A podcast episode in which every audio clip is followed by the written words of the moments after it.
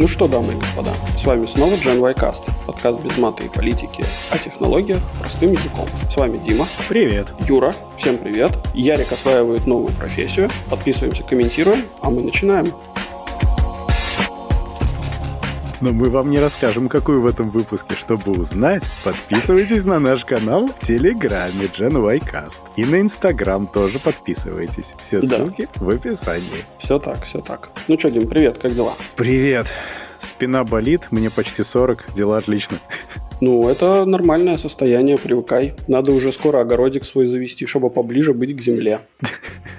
чтобы потом с собой удобрить помидорчики? Ну, это нормально, мне кажется, ну, круг жизни, колесо сансары, так сказать. Вот это вот оно же должно вращаться как-то. Круговорот айтишников в природе. Да всех людей, вообще всего в природе. То есть, если ты на самом деле порассуждаешь на тему вот этого, как это называется, третьего закона термодинамики, или как он там, ну, когда что там ни, ни, ничто не исчезает в никуда и не возникает из ниоткуда, то как бы все вообще вот мы состоим из атомов, которыми, возможно, были там, не знаю, какие-то мертвые динозавры когда-то или цветы. То есть мы все, мы дышим воздухом, который, ну, теми молекулами воздуха, которые на самом деле были еще за миллионы, миллиарды лет до, до нас. Они не были воздухом тогда, возможно, но это уже другой вопрос. Ну, да, конечно, они могли быть зловонными пуками какими-нибудь. Да. Тогда мы недалеко от этого ушли.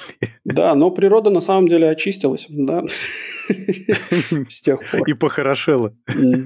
Да. Насчет почистилась, не знаю. Вот у нас как раз первая вещь, мы в канале про это писали, что часы судного дня сдвинули на 100 секунд до полуночи. А были они до сколько? 120? Были они дальше, да. Там были 2 минуты были. Да, да, было 11.58, все так. Слушай, ну, значит, мы приближаемся к этому часу, да? Не факт, вот непонятно, потому что вообще изначально это символическое такой арт-объект, который показывал нашу близость к ядерной войне к уничтожению человечества путем подрыва соответствующих бомб. И, кстати, в Watchmen это было. Но там, правда, было, по-моему, без пяти минут и не, не больше, не хуже. А было это все, в, соответственно, не знаю, почти сто лет назад уже, на самом деле 80. Сейчас э, это не про ядерную угрозу уже, потому что признают, что ядерная война, наверное, не так вероятна все-таки, как другие всякие проблемы, которые мы себе доставляем. Но зато тут климат, кибератаки, все вот это вот. Ну, слушай, климат на самом деле... Ой, я сейчас такую, в тех, такую тему сейчас зайду. Если мы, на самом деле, если мы сейчас вот, ну, никаких э, не будем предпринимать действий для того, чтобы улучшить карбоновый след и вот это вот все вместе с ним взятое,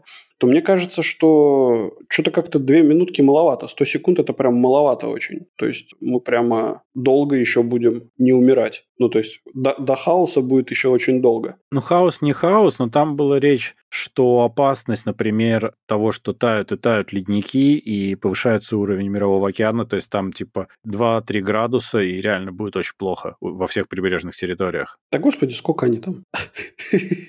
Ну, мы с тобой потонем, если ты об этом. Не, ну подожди, ну слушай, ну насколько может подняться мировой океан для того, чтобы, э, ну, чтобы нас начало затапливать. Но я не говорю про такие страны, как э, Италия, там, Голландия, Нидерланды, простите. То есть у них там действительно есть некая вероятность того, что они действительно, там, особенно Венеция, если мы возьмем как пример, ну, один из таких значимых примеров. Да, есть какие-то есть какие-то острова, я знаю, в, в океане. Слушай, прям... нет, нет, нет, все намного проще, мне кажется. Мы же, по сути, например, вот в Риге находимся на уровне моря. Окей. Okay. То есть, если немножко поднимется, нас немножко смоет. Слушай, Мы насколько выше. это немножко? Насколько это немножко? Ты, ты думаешь, что вот сейчас вот все льды растают и мировой океан поднимется на 10 метров? Нет, Дима, такого не будет. Там было не 10, но там было достаточно. Даже метр никак не испортит вот лично твое конкретное жилище. А для того, чтобы на метр все поднялось, это прям еще до завести воды, насколько я помню, надо было бы. До завести? Ну да, да. То есть прям догенерировать вот этой вот из воздуха. Поэтому, мне кажется, это не такая прям большая проблема, как ее о ней рассказывают. Вот. Ну, окей, но там на самом деле есть разные всякие вещи. Там по поводу военных технологий, которые сейчас разрабатываются, по поводу политических ситуаций, по поводу всего. То есть они это рассматривают как комплексную проблему. И мне кажется, месседж скорее в том, что человечество находит способы себя уничтожать не одним, так другим способом. Очень креативно это делает. Если раньше это были бомбы, то сейчас можно можно и чем-нибудь другим, довольно разнообразный изобретатель. Слушай, Дима, ты не думаешь, что вот мой тезис по поводу, который я озвучил несколько подкастов назад о том, что народец поизмельчал, что это не проблемы стали более глобальными, а то, что народ начал относиться к этим проблемам как-то с гиперболизированной э, стороны. Ну, то есть, ну, я понимаю, я там понимаю. ядерная катастрофа, да, то есть вот там прям напряжение между там Советским Союзом и США, там э, атомные ракеты, в смысле ядерные ракеты, да, и, и так далее. Вот эти вот грибки уже вырастающие на фоне. Угу. Ну, то есть это была такая достаточно потенциальная угроза. А проблемы, которые мы сейчас оперируем, они как-то по сравнению с вот ядерной угрозой, они какие-то достаточно... Они, может быть, в комплексе они пострашнее, но это как бы вопрос трех лет для того, чтобы мы просто привыкли жить с этим и все. Ну, может то есть, например, быть. условно говоря, да, то есть вот ковид, да, вспоминаем ковид, 19 год, как бы это еще в Китае, э, и мы такие, типа, а, типа, фигня. 20 год, ну, типа, не фигня, мы уже по домам сидим, уже как-то не алё. 21 год, маски, типа, на улице. Да вы что вообще, что вы себе позволяете? Вот. Ну, то есть, и сейчас уже 22 год, значит, э, как бы начало 22 года, и вроде как бы уже тут какой-то новый штамм буйствует, да, то есть там в России бьются рекорды по заболеваемости вообще по всему миру. Вот в США бьются рекорды. В США бьются. бьются, да, то есть, ну, то есть мы... И тут э, Борис Джонсон выходит э, в Англии и говорит, вы знаете, а мы тут подумали, да нафиг все эти меры, короче, мы что-то как-то они не помогают, да и типа, что над народом издеваться? Типа, мы все отменяем. И как бы вот прошло три года, и люди как-то начали к этому поспокойнее относиться. Ну, в некоторых разум... в некоторых странах. Ну, слушай, ну опасность от этого не уменьшилась, просто не могут люди жить в состоянии стресса несколько лет. Да, я понимаю, но я просто говорю про то, что, возможно, ну, то есть, понятное дело, что там, не знаю, полностью, полное истребление человечества – это действительно судный день, да, а как бы вот там хакерские атаки, вот это вот погружение в цифровой хаос, они как-то, ну, мне кажется, бабушка в, какой-нибудь глубинке даже и не заметит этого, такая типа, а, что, все умерли? Ты знаешь, что когда произошло? хакерские атаки и вырубаются, например, электростанции от этого? Ну, бабушка в Сибири, которая живет там в Сибири, не обязательно в Сибири, где-нибудь в очень глубокой деревне. На Канадщине. Да, например. Она такая, типа, ну, окей, ну, телевизор стал реже показывать каких-то бородатых дядек. Вот и все. Нас телевизор еще не показывает, у нас же аудиоподкасты. Ну да, вот. Нет, ну это же так кажется, понимаешь, проблемы у больниц, проблемы у электрических всех, э, проблемы у автотранспорта. Нет, это на самом деле очень серьезно. Плюс оружие становится совершеннее. Я понимаю, что это, с другой стороны, может стать самосбывающимся пророчеством. Вот такие вот страхи. Ну, типа, Есть такая да, фигня. чего боишься, то ты и притягиваешь. Ну, конечно, такое. конечно то ты и делаешь по факту. Ты привыкаешь к этой мысли, и ты продолжаешь уже жить с пониманием, что это будет, хотя еще недавно ты это скорее придумал просто, этого еще не было. Ну да, ну в общем я пока, пока в этой категории, вот в списке вот этих вот э, факторов, которые могут повлиять, нету зомби-апокалипсиса, я не воспринимаю это всерьез. Ну кибертрак пока не вышел еще, вот когда выйдет зомби-апокалипсис можно. Да нет, ну слушай, это все в комплексе очень нехорошо. Мне кажется, что сейчас люди не столько поизмельчали, сколько начали внимательнее к таким вещам относиться и более пристально на это смотреть и замечать это. Но сейчас нет какой-то одной централизованной угрозы, вот, ну, как вот ядерные боеголовки, например, угу. которые вот стояли на готове, условно говоря. Сейчас этих угроз, их сколько-то, и они могут сработать одна, могут в комплексе, и вот этого и опасаются. Mm. Ну, то есть, да, то есть это не, не, не количество рак, типа, э, как это, раковых больных увеличилось, а это просто начали выявлять, с большей точностью начали выявлять раковые заболевания. Ты об а этом, а сам да? рак стал более advanced и ну, лучше заражает, условно ну, говоря, лучше лучше стартует быстрее и активнее. Ну, окей. А люди а... лучше стали это замечать. Ну, да, на самом деле, если мы рассматриваем то, что если сравнивать, что вот есть у тебя такая большая одна проблема, которой ты переживаешь, и а, или, например, у тебя есть много маленьких проблем какие-то, они, наверное, все-таки... давай так. Ну, давай, да, средних проблем,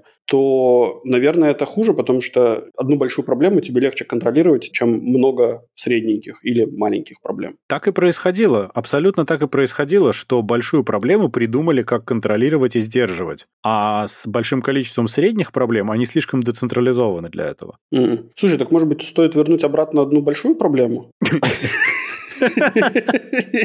Ну, по идее, в современном мире можно запустить краудфандинг, купить остров, объявить его независимым государством, поставить там реактор, сделать ракеты. Э, а, ну я сейчас э, Подожди, давай, Нет, не будем, но... давай, не будем, давай не будем этот план озвучивать, а то найдутся люди, которые решат его воплотить в жизнь. Слушай, ну Simpsons did it, это же было в Watchmen как раз-таки. Я сейчас только осознал, что это то, что Азимандиас и делал. А, ну, если честно, я вообще не смотрел пока, но обязательно ознакомлюсь, да. Он посчитал, что как раз... Нет, ну ты можешь... И можно прочитать, можно посмотреть фильм, но там суть-то в чем, что он просто посчитал, будучи гением, что это будет меньшее зло, если просто сделать имитацию, словно там, неважно каким способом, этих взрывов в основных городах планеты, угу. что да, будет огромное количество жертв, но это на вообще отдаленнейшее будущее отбросит проблему глобальной войны, и это, в этом есть смысл, это меньшее зло. Прикольно. Это интересная мысль, да. Такой трагичный финал этого всего, что выбирает меньшее зло из всего вот этого. Mm. Там ну, интересно. Да. да, ну вот э, как раз Представляешь себе сейчас где-то Грета Тумберг плывет на этот остров? Это ты сейчас начало Far Cry какого-нибудь там приплывает на красивый остров. Да. Слушай, ну, наверное, с Far Cry надо прыгать в игровую индустрию. Там тоже апокалипсис, потому что ну, практически, практически происходит. да, практически. Ну да, Microsoft тут на неделе неожиданно, реально неожиданно, купил Activision Blizzard. Причем купили они его за 68,7 миллиардов. Как мне очень понравилось, там один из журналистов сказал, что «No one found in their heart to round up just mere 300 million». Ну да. Вот, но это, во-первых, беспрецедентных масштабов покупка по сумме, потому что она за деньги, за кэш, не за акции. Угу. Они выкупают компанию за эти деньги. У богатых свои причуды, но продолжай. Богатые еще будут тоже плакать. Предыдущая их покупка, кстати, была это Zenimax, ну, Bethesda в основном, за 7,5 миллиардов, и тогда еще все офигевали. Угу. Напоминаю, что это получается, что Activision Blizzard оценили в 68,7 инстаграмов, если что. Прикольно вообще мерить вот это вот инстаграмами.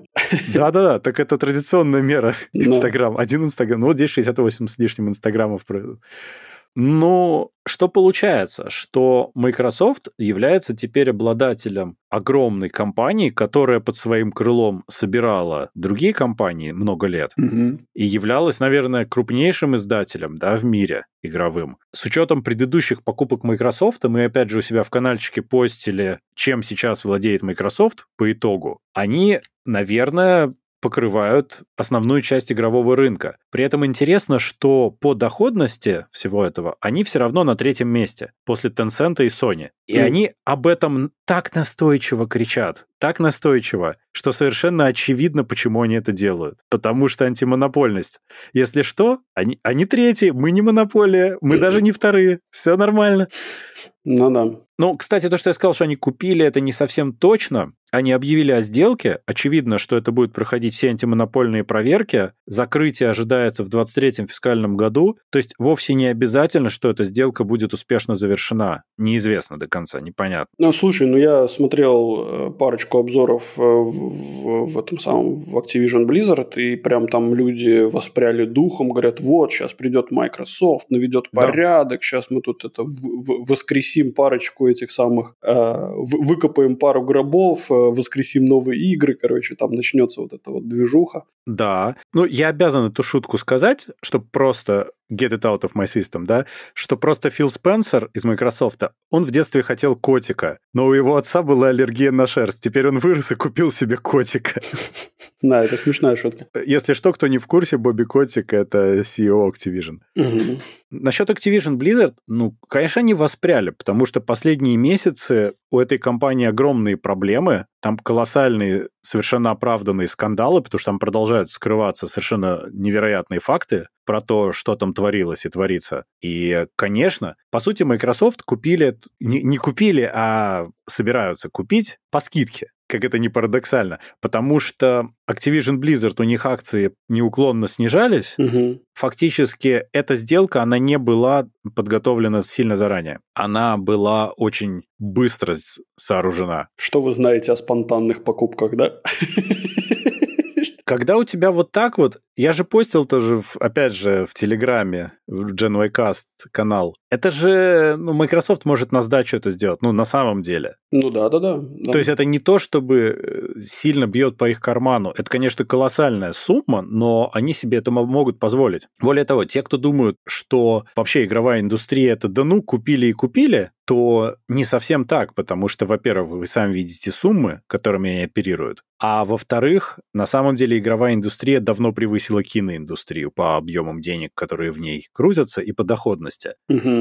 Это просто кажется, что это детские игрушки, а на самом деле это бизнес покруче многих. Да-да-да. Но тут интересно, слушай, там, там на самом деле есть очень интересные моменты, пройдет ли это антимонопольную проверку, потому что очень многие указывают на похожесть с тем, что творилось с киноиндустрией там, в первой половине 20 века, когда в итоге антимонопольности было запрещено кинокомпаниям, производящим кино, владеть, например, кинотеатрами угу. и в целом монополизировать таким образом рынок. Соответственно, из-за этого индустрия получила, скорее всего, неплохой толчок вперед. Что с играми, непонятно, потому что это не очень хорошо регулированная область, непонятно никому, как это работает на законодательном уровне. Ну, как мы сто раз обсуждали, там сидят респектабельные седые дяди в пиджаках, и они не очень хорошо понимают, а аналогии с кино здесь не проходят, к сожалению. Ну, в том-то и дело, что аналогия с кино, то, что ты привел аналогию, она не совсем корректная, потому что, ну, да, при, при всем при том, что Microsoft производит продукт, на, на котором можно запускать игры, это совсем не одно и то же, как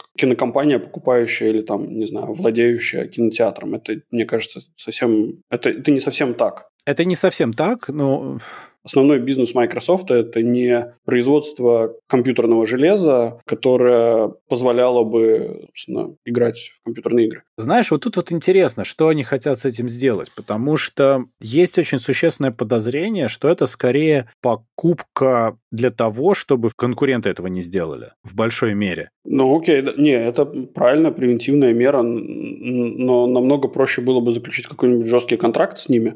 Ты видел этого котика?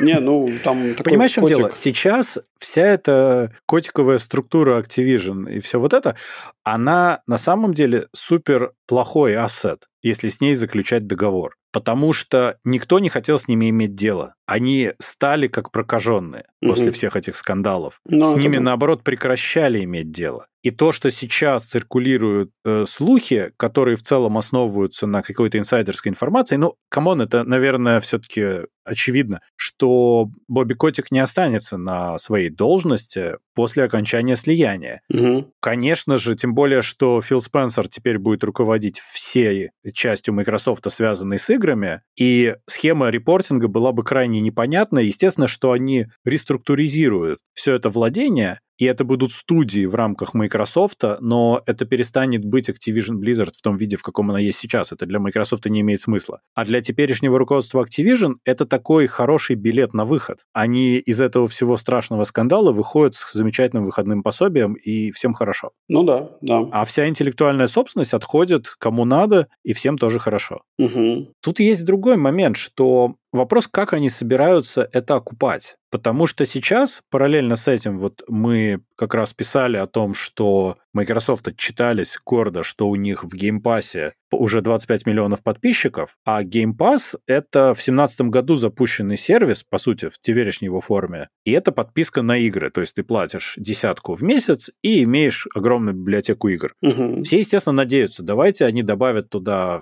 игры Activision Blizzard, и вообще все будет замечательно. Но вот тут математика вообще не сходится, потому что десятка в месяц — это 250 миллионов в месяц дохода, условно. Но это доход на самом деле неправда, потому что тебе нужно содержать всю инфраструктуру, чтобы этот Game Pass работал. Да. То есть, по факту, ты как минимум половину отдашь за инфраструктуру. так или иначе. И это 3 миллиарда в год, ну, соответственно, ну, полтора, может быть, 2 миллиарда в год, которые ты реально можешь получить. Но это очень мало на фоне такой покупки. И даже если они поднимут цену, это ничего не поменяет. Значит, они планируют радикально растить масштабы, потому что Xbox на самом деле проиграл эту консольную войну вот на этом поколении, как и на прошлом. Это, к сожалению, сложившийся факт. То есть на прошлом поколении, ну, очевидно, что PlayStation выиграл, PlayStation 4. А сейчас PS5 тоже выигрывает, и в 2022 году ожидается, что продажи PS5 в два раза превысят продажи Xbox. Параллельно с этим есть у Microsoft козырь в том, что Game Pass может быть использован не только на консоли, но и на PC, и они планируют выпускать его дополнительно в виде какой-то приставки к телеку элементарной, типа вот как, э, не знаю, маленький USB-стик, да, ну, HDMI-стик. Угу. По сути, там же ну, много не надо для облачного сервиса, плюс это будет стриминг игр, то есть это Game Pass плюс стриминг. Они в телеке это собираются договариваться, чтобы прямо встраивали. То есть это, по большому счету, они хотят увеличить в разы подписную базу. Ну да, естественно, они хотят как бы нарастить себе пользователей. Вопрос заключается в другом. Ну хорошо, они, допустим, это сделают, а плюс, допустим, будет у них какая-то внутриигровая валюта, которая будет э, добавлять денег немножко внутрь. Но по факту мне не кажется, что это будет прям, ну, что, что количество людей увеличится настолько, что они смогут, там, не знаю, за, закрыть брешь в, в бюджете. Вот в том-то и дело, что вряд ли, да.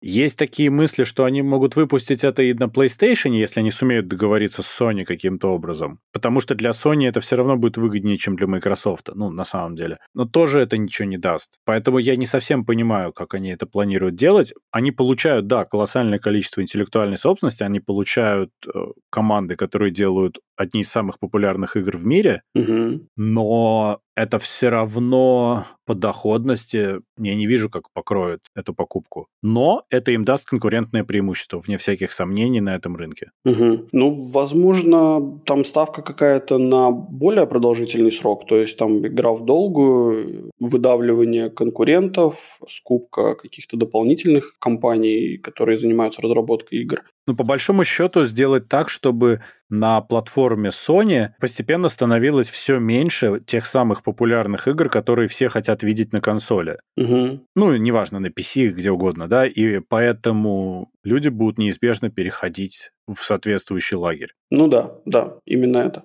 Возможно. Не уверен я, что люди, которые сидят на PlayStation, они сидят просто потому, что им нравятся эксклюзивчики PlayStation, хотя они без сомнения крутые. Я думаю, что там прям осознанный выбор был, что конечно, покупать. Конечно. И Xbox, э, при всем при том, что Xbox тоже отличная платформа, но мне кажется, что нет. Что это прям не из-за продуктов Activision Blizzard они не сидели, ну, не покупали себе Xbox. Ну, мне кажется, есть два типа людей. Первый тип людей – это которые уже выбрали себе платформу, это как iOS или Android. Mm. Переход между платформами не особенно велик, при том, что и та, и другая хорошая. Да. Здесь то же самое. То есть, если у тебя до этого был условно PS3, PS4, ну, конечно, ты купишь PS5 просто потому, что у тебя есть библиотека игр, ты уже все знаешь как чего, у тебя все это не с нуля, у тебя какие-то сейвы перенесутся, у тебя там список друзей перенесется, там ты просто продолжишь только на более крутом железе получать, ну, свой вот этот ну, позитивный да. опыт.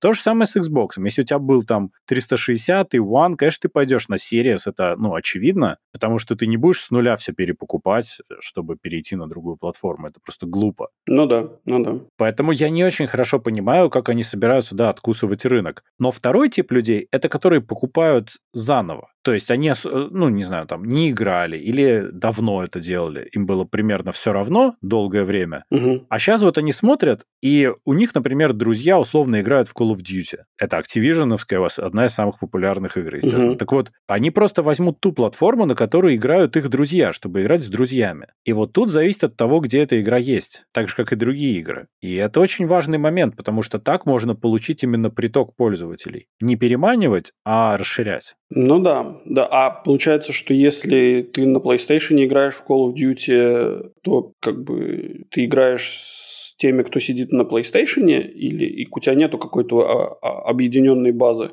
Это очень зависит от игры. Я, честно говоря, не знаю, можно посмотреть. Я просто никогда не играю в Call of Duty, мне она не очень нравится. Но это кроссплей, который где-то есть, где-то нету. То есть зависит от игры очень сильно. Угу. Ну, давай сейчас просто ради интереса даже посмотрим. То есть Call of Duty, PS, Xbox, Crossplay. Не, есть. В каких-то вариантах есть. В каких-то версиях точнее. Да, да, да, есть в Вангарде, есть, по-моему, в Warzone есть. То есть есть версии какие-то из, из версий, угу. в которых можно играть между платформами. Но видишь, платформа-держатель будет решать. И если потом они возьмут и скажут «See ya!»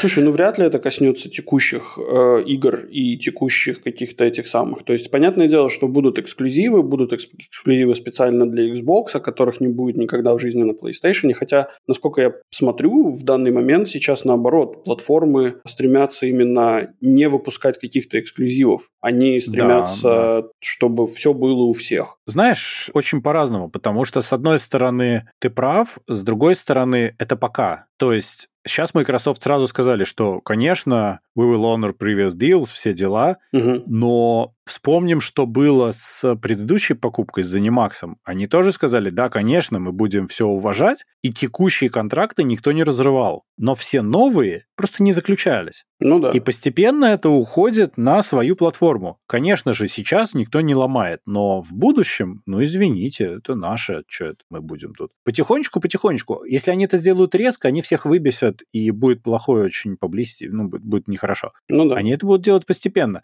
А про эксклюзивы, знаешь, ну, очень по-разному. Самые крутые вещи выпускаются эксклюзивно все-таки. Ну да, но эти самые крутые вещи выпускаются два раза в год. Но они продающие консоль игры зачастую. Ну, это, конечно, да.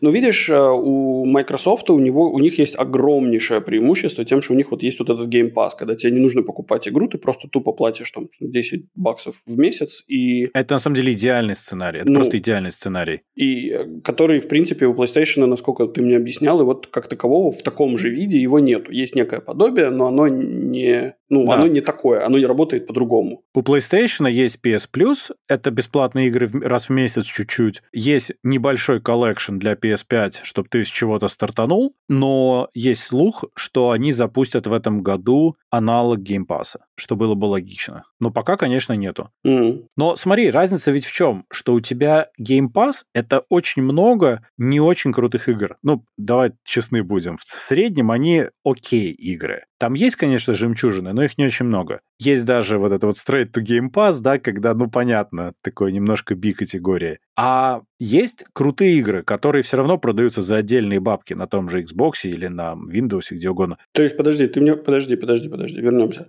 Ты хочешь мне сказать, что там, ну, какой-нибудь Halo, например, да, которая достаточно популярная игра на Xbox, она не включена в э, Game Pass? То есть, там есть игры, которые не включены в Game Pass, за Halo не, сейчас сразу не скажу, но, конечно, там есть игры, которые не включены в Game Pass, безусловно. Фу, какой отстой. А ААА проекты не включены в Game Pass вообще никак. Ни Фу, в коем какой. случае. Они продаются за отдельные полноценные деньги, за полную сумму. Слушай, хорошо, что я заказал себе PlayStation 5. Вот. И тут мы подходим к PlayStation 5. Понимаешь, здесь подход другой. У тебя есть просто игры. Их, может быть, в какой-то ситуации меньше, хотя у PlayStation на самом деле библиотека какая-то адовая огромная, mm-hmm. и у них постоянно скидки.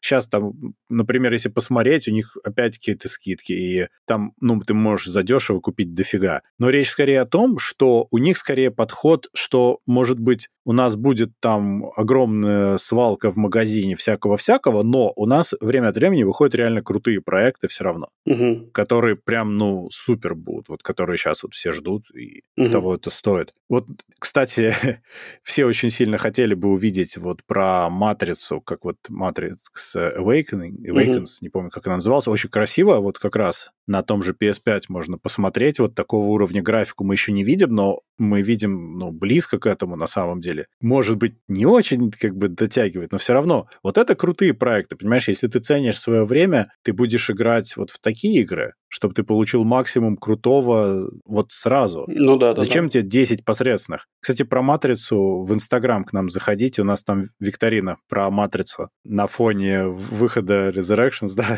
Отличный, там, там хорошо. Отличные вопросы, кстати, да. Слушай, э, я тут, э, у меня, ну, поскольку я в момент, э, как это, совершения вот этих интенсивных предзаказов и так далее. И, не, не интенсивных, как это? Предзаказовая эйфория? Нет, импульсивных, импульсивных предзаказов. Импульсив. Да, я смотрел кое-какие там видеоролики по поводу того, как там игры на PS5 выглядят. Слушай, чувак, я прям офигел. Игрушка Ride 4, там гонки на мотоциклах, это какая-то... Ну, то есть я смотрел на это и... и... А, а что, это правда игра? Да, ты, не пов... ты когда это запустишь, ты офигеешь еще больше, потому что ты смотришь игры, которые выглядят как пиксаровские мультики и как дримворковские мультики, или круче, угу. но только ты ими управляешь, угу. понимаешь? Это просто, ну, что-то особенное. Ну, это... Сейчас вот еще выйдет новый Horizon, будет очень красиво. Я вот в несколько таких поиграл, вот, ну, это, это прям что-то особенное. Но на Xbox тоже такие есть, это же не то, чтобы специфично для PlayStation. Но на Xbox таких меньше, если честно. Ну да, ну да. Ну, окей, будем ждать, э, чем это все закончится, как это будет решаться в будущем, какой ответный удар нанесет PlayStation, компания Sony. Но я-то свой Кстати, выбор интересно. сделал. И это будет тем, что переломило хребет Microsoft. Знаешь, тут я вот сейчас вот подумал, последняя на эту тему мысль, что это любопытно, что вот у нас был период некой централизации, потом у нас была огромная децентрализация игровых студий, игровых издателей, а потом вот они опять начали объединяться, и сейчас они все срослись опять прямо вот и срастаются во что-то такое здоровенное. Ну, а потом придет дядя Сэм и разгонит их всех, всю эту кодлу. Наверняка дворник кого-нибудь разгонит, потому что они сейчас любят говорить, как надо дробить компании. Вот угу. попадут они под каток антимонопольности рано или поздно. Ну да, да, да. А Nintendo там играет в своей песочнице, ржет со всех и продолжает выпускать Switch со старым железом, который все покупают. Дорабатывать Зельду и Супер Марио. Ага. Окей. Ну что, продолжая тему апокалипсиса, а то мы так слишком стали радоваться играм. Не говори. Мы-то надеемся, что 22 год будет хорошим, да? На самом деле нет. Да. Давай, у нас тут есть несколько новостей, я их предлагаю обсуждать как одну, по сути дела, про криптовалюты, то, что происходит. Что там по крипте? там по крипте все плохо. Там по крипте, с одной стороны, давит государство, с другой стороны, бешенство, связанное с NFT, с третьей стороны, результат на курсе сказывается. В общем, если идти по порядку, то мы помним, что какое-то время назад Китай запретил криптовалюты вообще у себя. Угу. Теперь это все стало вне закона в Китае, от чего оно все отъехало в другие страны, конечно же. И все майнинговые фермы отъехали, и все вот это вот. Что плохо сказалось на криптовалюте в целом. А теперь у нас отличилась Россия, предложив запретить криптовалюты, но я думал, что они по манере Китая это хотят сделать. На самом деле оказалось, что не совсем. Они хотят провернуть довольно забавную вещь, как они пояснили. Они запрещают операции по крипте и майнинг, а владеть можно. Хитро, да? Ну, а в чем проблема? Операции Не, ну я, нельзя. Я понимаю, да. Ну, операции на территории России. То есть да, ты не можешь ну, это э, сделать. Теперь, теперь очень просто, видишь. Ты... Так это, это новый офшор, Дима, ты не понимаешь. Это увести, ну, да. по-новому увести деньги в офшор.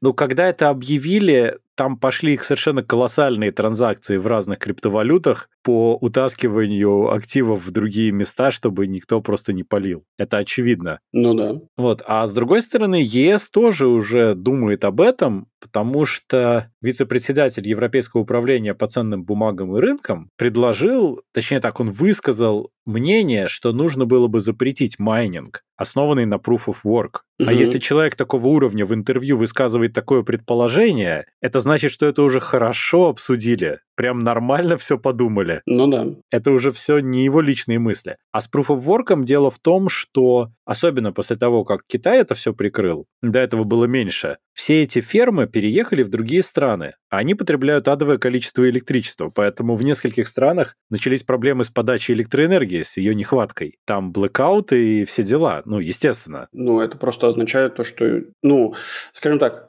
рыночек говорит, что если у тебя чего-то не хватает, значит, тебе нужно откуда-то это закупить. Вот. А это просто скажется на росте цен. То есть криптомайнинг – это, как это сказать, это рынок, который просто увеличивает цены на электричество. И не только на электричество, но еще на кучу всего другого. На компьютерное железо, ну, да, там, да, да. на все вот это. Но на самом деле, с точки зрения больших дядей, им лучше, чтобы такого вообще не было. Потому что им не нравится майнинг, потому что это портит их замечательную инфраструктуру, которую они тут строили. Им не нравятся криптовалюты в целом, потому что их сложно контролировать. Это с точки зрения любого регулятора вещь такая, знаешь, лучше бы ее вообще не было. Слушай, я честно тебе скажу, большим дядям э, вот этот вот proof of work, он точно не будет нравиться никогда, потому что как это так, кто-то зарабатывает деньги. Нет, Фактически. дело не в том, что из ничего. Дело в том, что нету одного хранителя большого количества денег и человека, который имеет право э, сделать еще немного этих денег. Да, То есть, да, ну, как, да, как конечно. сейчас, вот в чем проблема монетарной системы? Да, в том, что э, есть несколько институтов, которые имеют право напечатать дополнительно денежных единиц угу. которые другие большие дяди будут говорить им, сколько конкретно надо напечатать. С Proof Конечно. of Work так не работает. То есть у тебя нет контроля над средствами. Соответственно, у тебя нет контроля над тем, кто будет богатый, а кто будет бедный. Да. И это очень плохо с их точки зрения. Конечно. Конечно. Поэтому Proof of Work им и не нравится. Конечно. Плюс он плохо влияет на их инфраструктуру. Все равно плохо. Что они хотят, они не имеют ничего против Proof of Stake. А против Proof of Stake у меня есть очень много что сказать, потому что это, по сути дела, консолидация влияния в руках небольшого количества людей. И сейчас все твои коллеги в банке, Дима, ты против кого воюешь? Ну, слушай, если мы говорим про крипту и Proof of Stake, то это, по сути, несколько принижает, мне кажется, достоинство таких систем, потому что это все равно означает, что очень небольшая группа людей с большими объемами активов может выпускать еще новые активы. То есть это, по сути, возвращение к стандартной плюс-минус системе. Да. Конечно, там есть, может быть, какие-то стейкинг пулс, где маленькие деятели могут объединяться в пулы, но это смешно все. То есть это это попытка, знаешь, сделать комьюнити-банк на районе. Это так не работает. Слушай, ну ведь, э, насколько я понимаю, может быть, я не прав, поправь меня, если я не прав. Proof of Stake, он все равно имеет ограниченное количество денег, которые ты можешь сделать. Конечно, конечно. В некотором роде это лучше, чем нынешняя текущая монетарная система, когда мы можем напечатать сколько угодно денег и тем самым увеличить инфляционное бремя. Или как это, это лучше, но количество этих денег зависит от того, сколько у тебя есть денег. Э, что? Что ты имеешь Ну как? У тебя будет больше вес на подтверждение блоков, если у тебя больше денег. А, ну в этом да, окей, хорошо. Чем больше, ну то есть, э, ну да, да, знаешь, это чем больше у тебя денег, тем больше у тебя денег. Ну, come on, угу. как бы. Чем это отличается от того, что нам всем не очень нравится? Ну, мне кажется, по сути, ничем. Ну да, да, да, конечно. Я вообще считаю, что система должна быть именно proof of work, потому что, а, потому что сейчас я, может быть, скажу какую-то такую не очень популярную вещь, но мне почему-то кажется, что идея денег, которой мы сейчас пользуемся, она неправильная в потому что она не отождествляет реальную стоимость какого-то продукта. Да, все так. Рассуждая на тему того, как должна выглядеть система и каким образом мы можем привязать цену продукта к чему-то, я бы выбрал из существующих ныне единиц измерения, я бы выбрал, например, какой-нибудь киловатт, который, в принципе, бы говорил, что вот я за, там, не знаю, производство условной одной булочки получаю, ну, я потратил вот на это вот столько-то количество энергии, и я хочу вот за, за это получить обратно количество энергии, которое я за нее, на нее потратил. И в этом смысле угу. конкурент конкурентная борьба будет идти за уменьшение количества энергии, затраченной на производство продукта, что, в принципе, как бы в нашем мире это будет э, сильно лучше, потому что, ну, ископаемое топливо, да, вот это вот все производство электроэнергии с помощью сжигания ископаемых ресурсов и карбоновый след, и как оно, как оно обычно все. Ну да. И в этом смысле Proof of Work – это именно такая же концепция. То есть ты затрачиваешь на, на какую-то процедуру некое количество энергии. Ну, по сути, производство ресурсов стоит ресурсы. Ну да, да. И ты получаешь награду за то, что ты потратил эти ресурсы, и вот тебе вознаграждение за это. Да, но это отрицает существующую монетарную систему, поэтому так плохо да. воспринимается. Возникает, собственно, вопрос, а как будет дальше? Потому что мне кажется, что если Китай это еще одно, но вот Россия и вслед за ней ЕС, мне кажется, что для криптовалюты не очень хорошие дни сейчас. Слушай, ну ты говорил, что там курс провалился очень сильно, и это действительно так.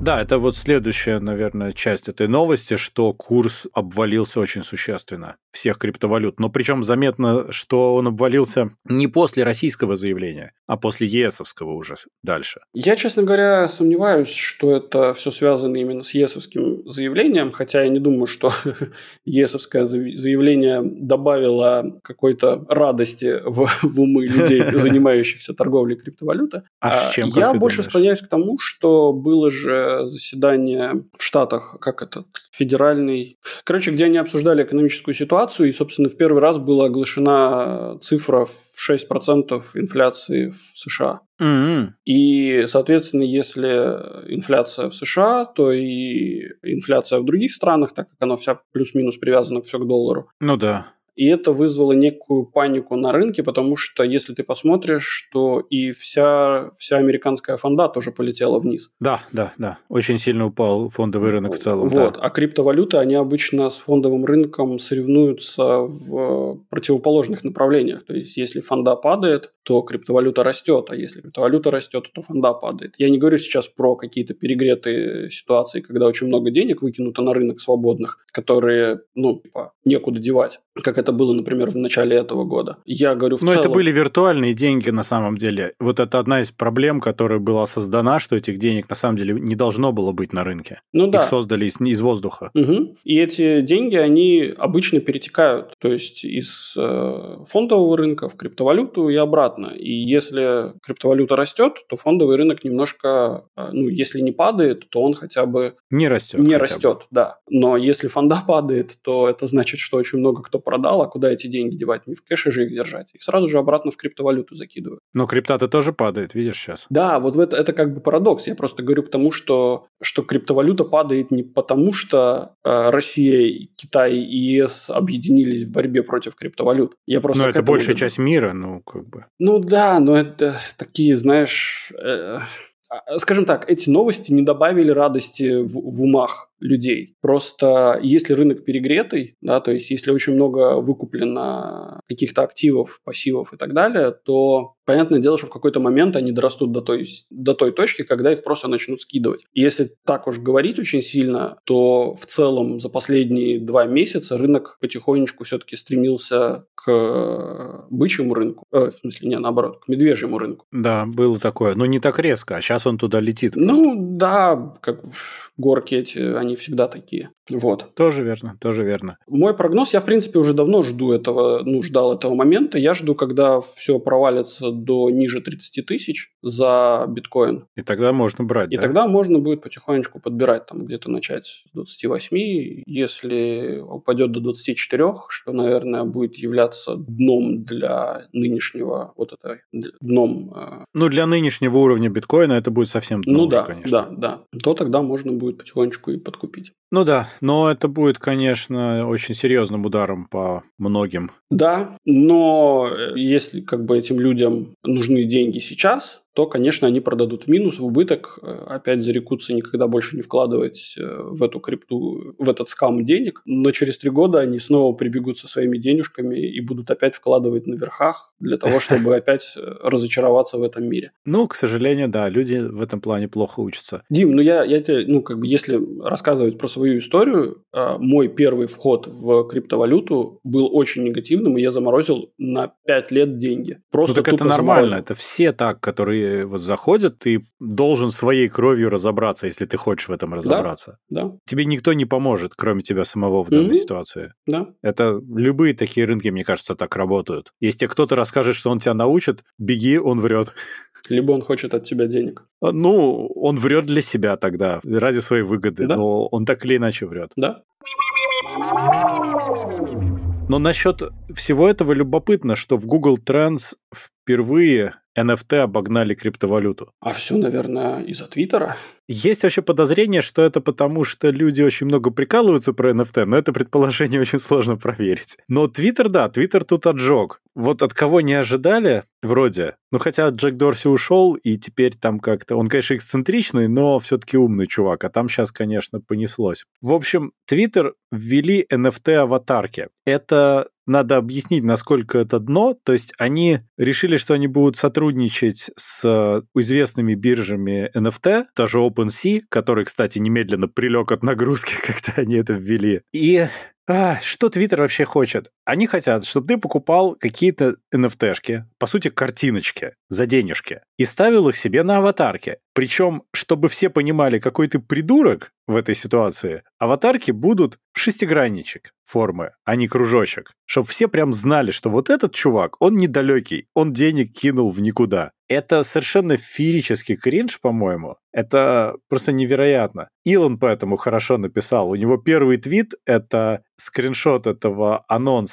Твиттера и подпись «This is annoying». Не, ну ладно, мы, это будет большой кринж, когда через полгода аватарка Илона Маска будет в шестиугольничке. Слушай, знаешь, что сейчас люди делают просто ради прикола? Люди берут и просто, ну, color матчат с фоном и делают многогранные аватарки самого разного количества граней. Но это же глупости. Да, конечно, это глупости. Но я бы не говорил на самом деле, что это, типа, это плохо. Потому что подавляющее большинство какого-то искусства, оно, ну, если мы так посмотрим, ну, мазня какая-то. Нет, э, я же не про искусство. Я про то, что здесь тратятся ресурсы. Илон, кстати, тоже правильно сказал, что нашли на что тратить ресурсы вообще разработки. Конечно. Лучше бы ему дали денег, чтобы он на Марс улетел. Это, конечно, домой человек хочет уже давно, но если так серьезно говорить, понимаешь, искусство искусством, но здесь ты себе поставишь аватарку, по сути, за деньги. Еще для этого нужно подписаться на платную подписку Твиттера заодно, без этого ничего не получится. Но ты же просто за деньги будешь себе покупать какую-то картинку, чтобы поставить на аватар и выделиться. Сейчас это всего лишь означает, что люди с шестигранными аватарками — это не очень умные люди. Это хороший маркер. Я частично разделяю твой скептиз на это на все. Но давай попробуем смоделировать ситуацию, что вот раньше были люди, которые играли музыку, а потом какой-то чувак пришел и э, сделал э, виниловую пластинку. Mm. И все такие типа, э, типа эти люди, которые покупают, они обесценивают наше искусство и, и так далее, и так далее. И да, в некотором смысле искусство перестало иметь такую ценность, но через какое-то время, как мы видим, оно приобрело такие масштабы, ну, вот это вот распространение приобрело такие масштабы, что это стало еще большим бизнесом в целом. Правильно, совершенно согласен. Я же не говорю, что сама идея плохая. Я считаю, что все эти реализации, они как раз дискредитируют хорошую идею. А, ты в этом смысле? Да, а, потому что само по себе идея NFT,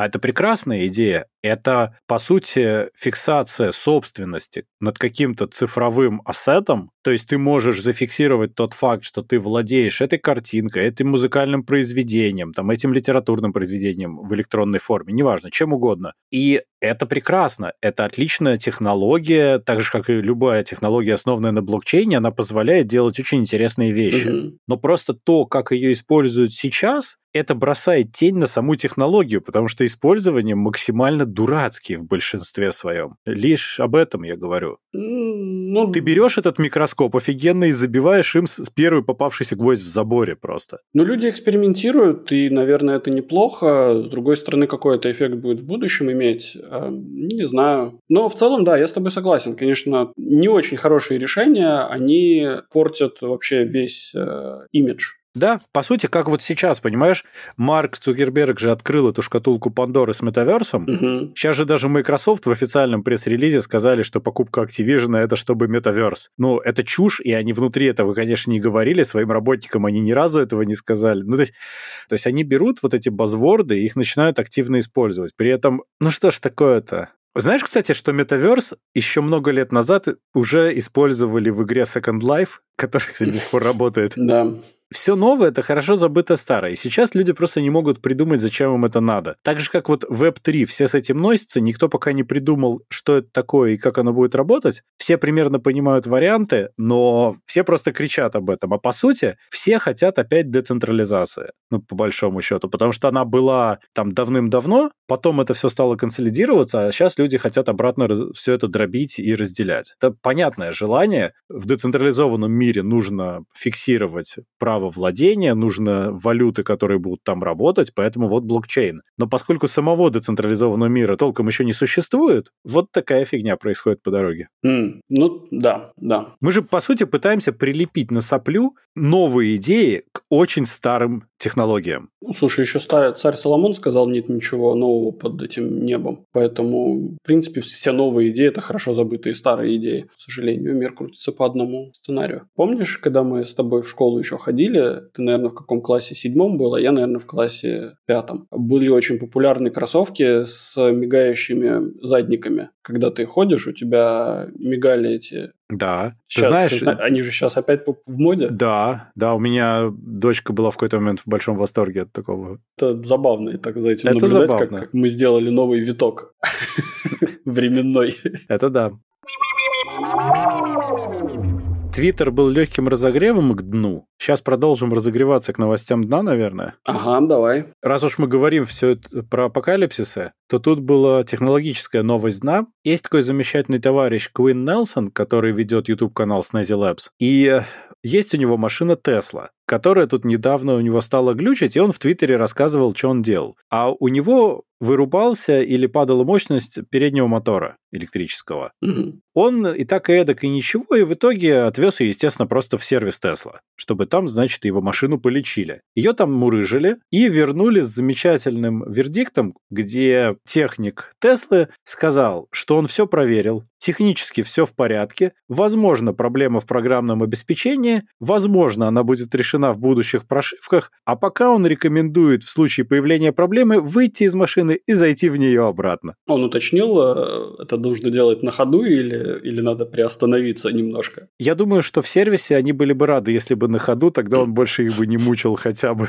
Но так они, естественно, ожидают, что ты выключишь машину, зашатдаунишь условно, выйдешь, зайдешь загрузиться она заново, и проблема сама собой рассосется при свежей загрузке. Это говорит лишь только о том, что этот компьютер на колесах — это вестник апокалипсиса какой-то. Если у тебя уже машина нормально вперед не едет, пока ты ее не ребутнешь. Ну, просто это говорит об уровне кода, который был написан. Но, кстати, удивительно, а ты можешь себе представить систему, которая э, работает каждый день нормально, ну, то есть программное обеспечение, которое работает каждый день нормально, ничего не меняется, а потом оно вдруг берет, короче, и говорит, хм, не работает. Ну, то есть, что да. у тебя код где-то самомодифицировался? Нет, такого уж быть не может. Нет-нет, он не самомодифицировался. Там просто есть какой-то сложно находимый баг, в каком-то edge-кейсе он происходит. И у тебя просто есть какое-то довольно маловероятное стечение обстоятельств, в котором у тебя сломается. И у подавляющего большинства людей оно не наступает, это стечение обстоятельств, а ты такой неудачник, у которого это произошло. Нет, и ну, ты просто нарвался. не было этого. Ну, но просто... он что-то сделал, понимаешь, что-то случилось. Причем это не только его действие, но и, возможно, стечение обстоятельств. То есть он триггернул какой-то баг еще, который, ну, по цепочке триггернул еще что-то в его машине. Короче, есть ролик на Ютубе. Я его сброшу, короче. Это прям гениальный ролик, где чуваки на газеле запускают тетрис, который ты можешь управлять рулем. Скинь нам в чатик. А пусть люди заходят к нам в чатик и смотрят. Это просто гениально, потому что чувак, э, там, значит, ну, там нужно какие-то манипуляции сделать, то есть там нужно довести машину до каких-то оборотов определенных, нужно покликать этим э, поворотником, повернуть куда-то руль, и тогда запускается на вот этом дисплейчике, где у тебя скорость показывается, у тебя запускается Тетрис. И это прямо вау. Да скинь в чатик, пусть люди подписываются и смотрят, это хорошо. Ну вот здесь, наверное, то же самое произошло. Он случайно, да, случайно да. нажал неправильную комбинацию клавиш, и все понеслось. Ну, конечно, тут, понимаешь, просто случайное стечение обстоятельств, которое привело к ошибке. Ну, у меня вот есть, например, в моей конфигурации железа дома есть странный баг. У меня ноутбук и два монитора подключены через док-станцию. Угу. И у меня иногда один из мониторов при подключении инициализируется в не второе разрешение, и нельзя поменять. На маке, именно когда мак подключаю. Mm. Вот, вот так. Один раз там из 20. Причем не каждый 20, а время от времени. Mm. Почему? Не знаю. Странно. Вот такие вот вещи, понимаешь? Ну ладно, у меня монитор, я как-то переживу, я на нем не двигаюсь вперед с большой скоростью, а Тесла как бы не очень. Ну да. И чем больше ты полагаешься на софт, тем больше у тебя должно быть контроля качества. И тут вот возникает проблема как раз-таки качества кода, потому что если выкатывается обновление, в котором есть какая-то маленькая ошибка, а у тебя миллионы пользователей, ну, у нескольких людей она сработает, и это может привести к очень плохим последствиям. Ну, видишь, ну вот это, я, я не знаю, рассказывал или нет, это мои личные наблюдения по поводу разницы мышления американского бизнесмена и какого-нибудь европейского бизнесмена. И это все упирается в то, что американец говорит, что у меня нет времени тестировать, я это сделаю в поле. Да? То Но это же продам... опасно. Не всех же индустрии можно так делать. Да, не все индустрии можно так делать, но ты просто доводишь код до какого-то там определенного... Ну, то есть у тебя есть какой-то таймфрейм, за который ты его тестируешь, и запускаешь типа на выявление каких-то мелких дополнительных багов, пускаешь уже в продакшн. Ну, то есть у тебя есть уровень, до которого ты должен довести, да а потом уже все считается окей. Ну, типа того, да. Ну, это продуктивно с точки зрения бизнеса, спорить ну нельзя, Ну вот, конечно. это, пробле... ну, это не проблема, это с точки зрения бизнеса, это типа окей. И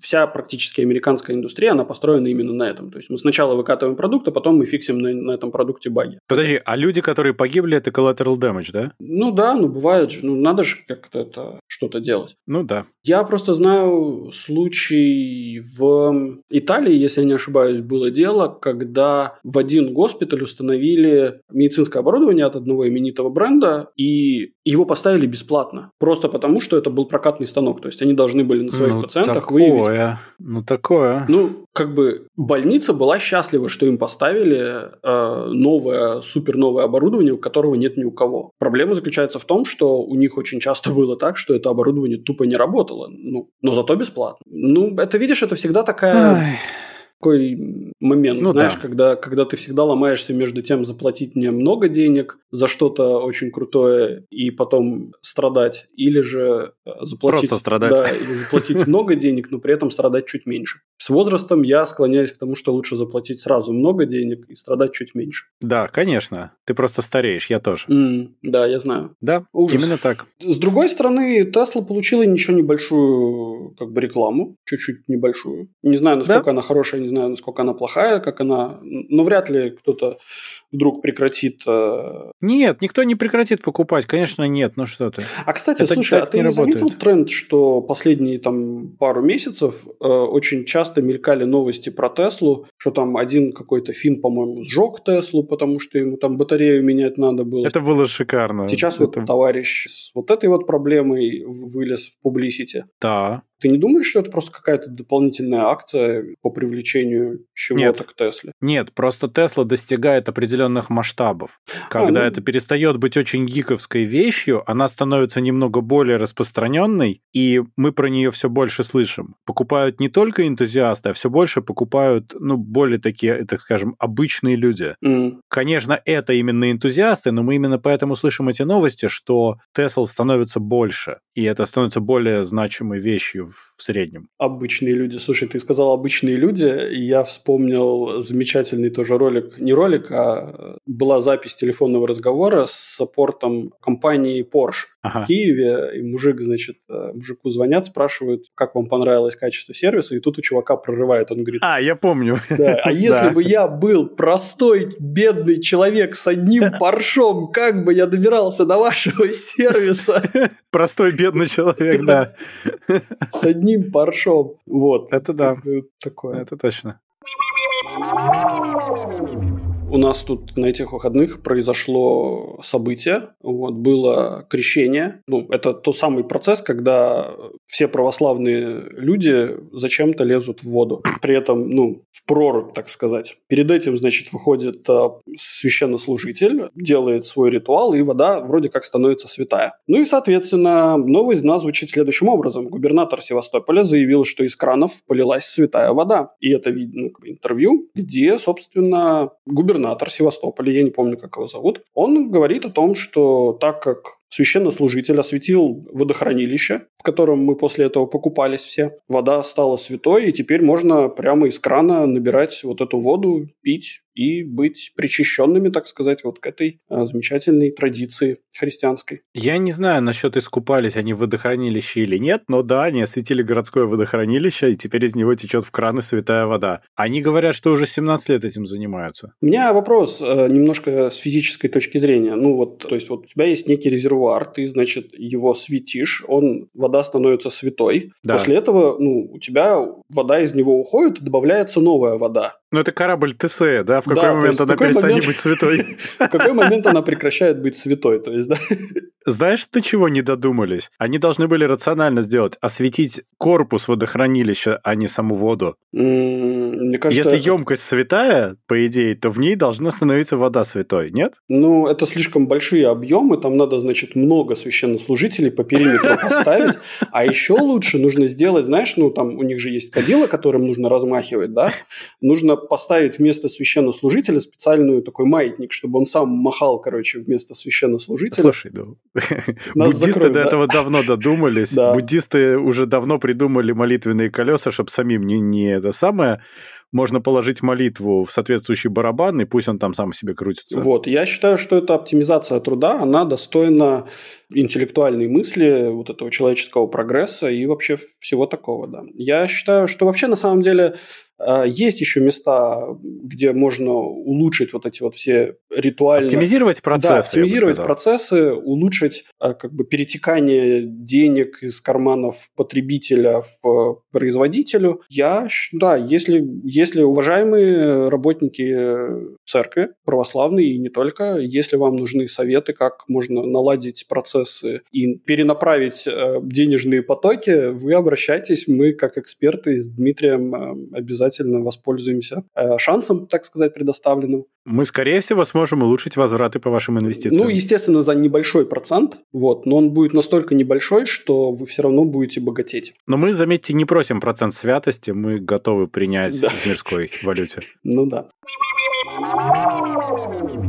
А у нас же еще есть... Вторая святая вторая новость, да? святая новость дна. И чтобы наши слушатели не подумали, что мы вот эти новости дна только в России ищем. Они сами нас находят. И если жители Севастополя считают, что они не Россия, извините, я это просто... У нас подавляющее большинство новостей дна, она находится в России почему-то. Но да, вторая новость дна выходит из получается, из Финляндии. Вот, mm-hmm. В городе Турку открылась выставка о фекалиях, экскрементах и помете. Вот так. Вот. Называется «Ух ты, какашка».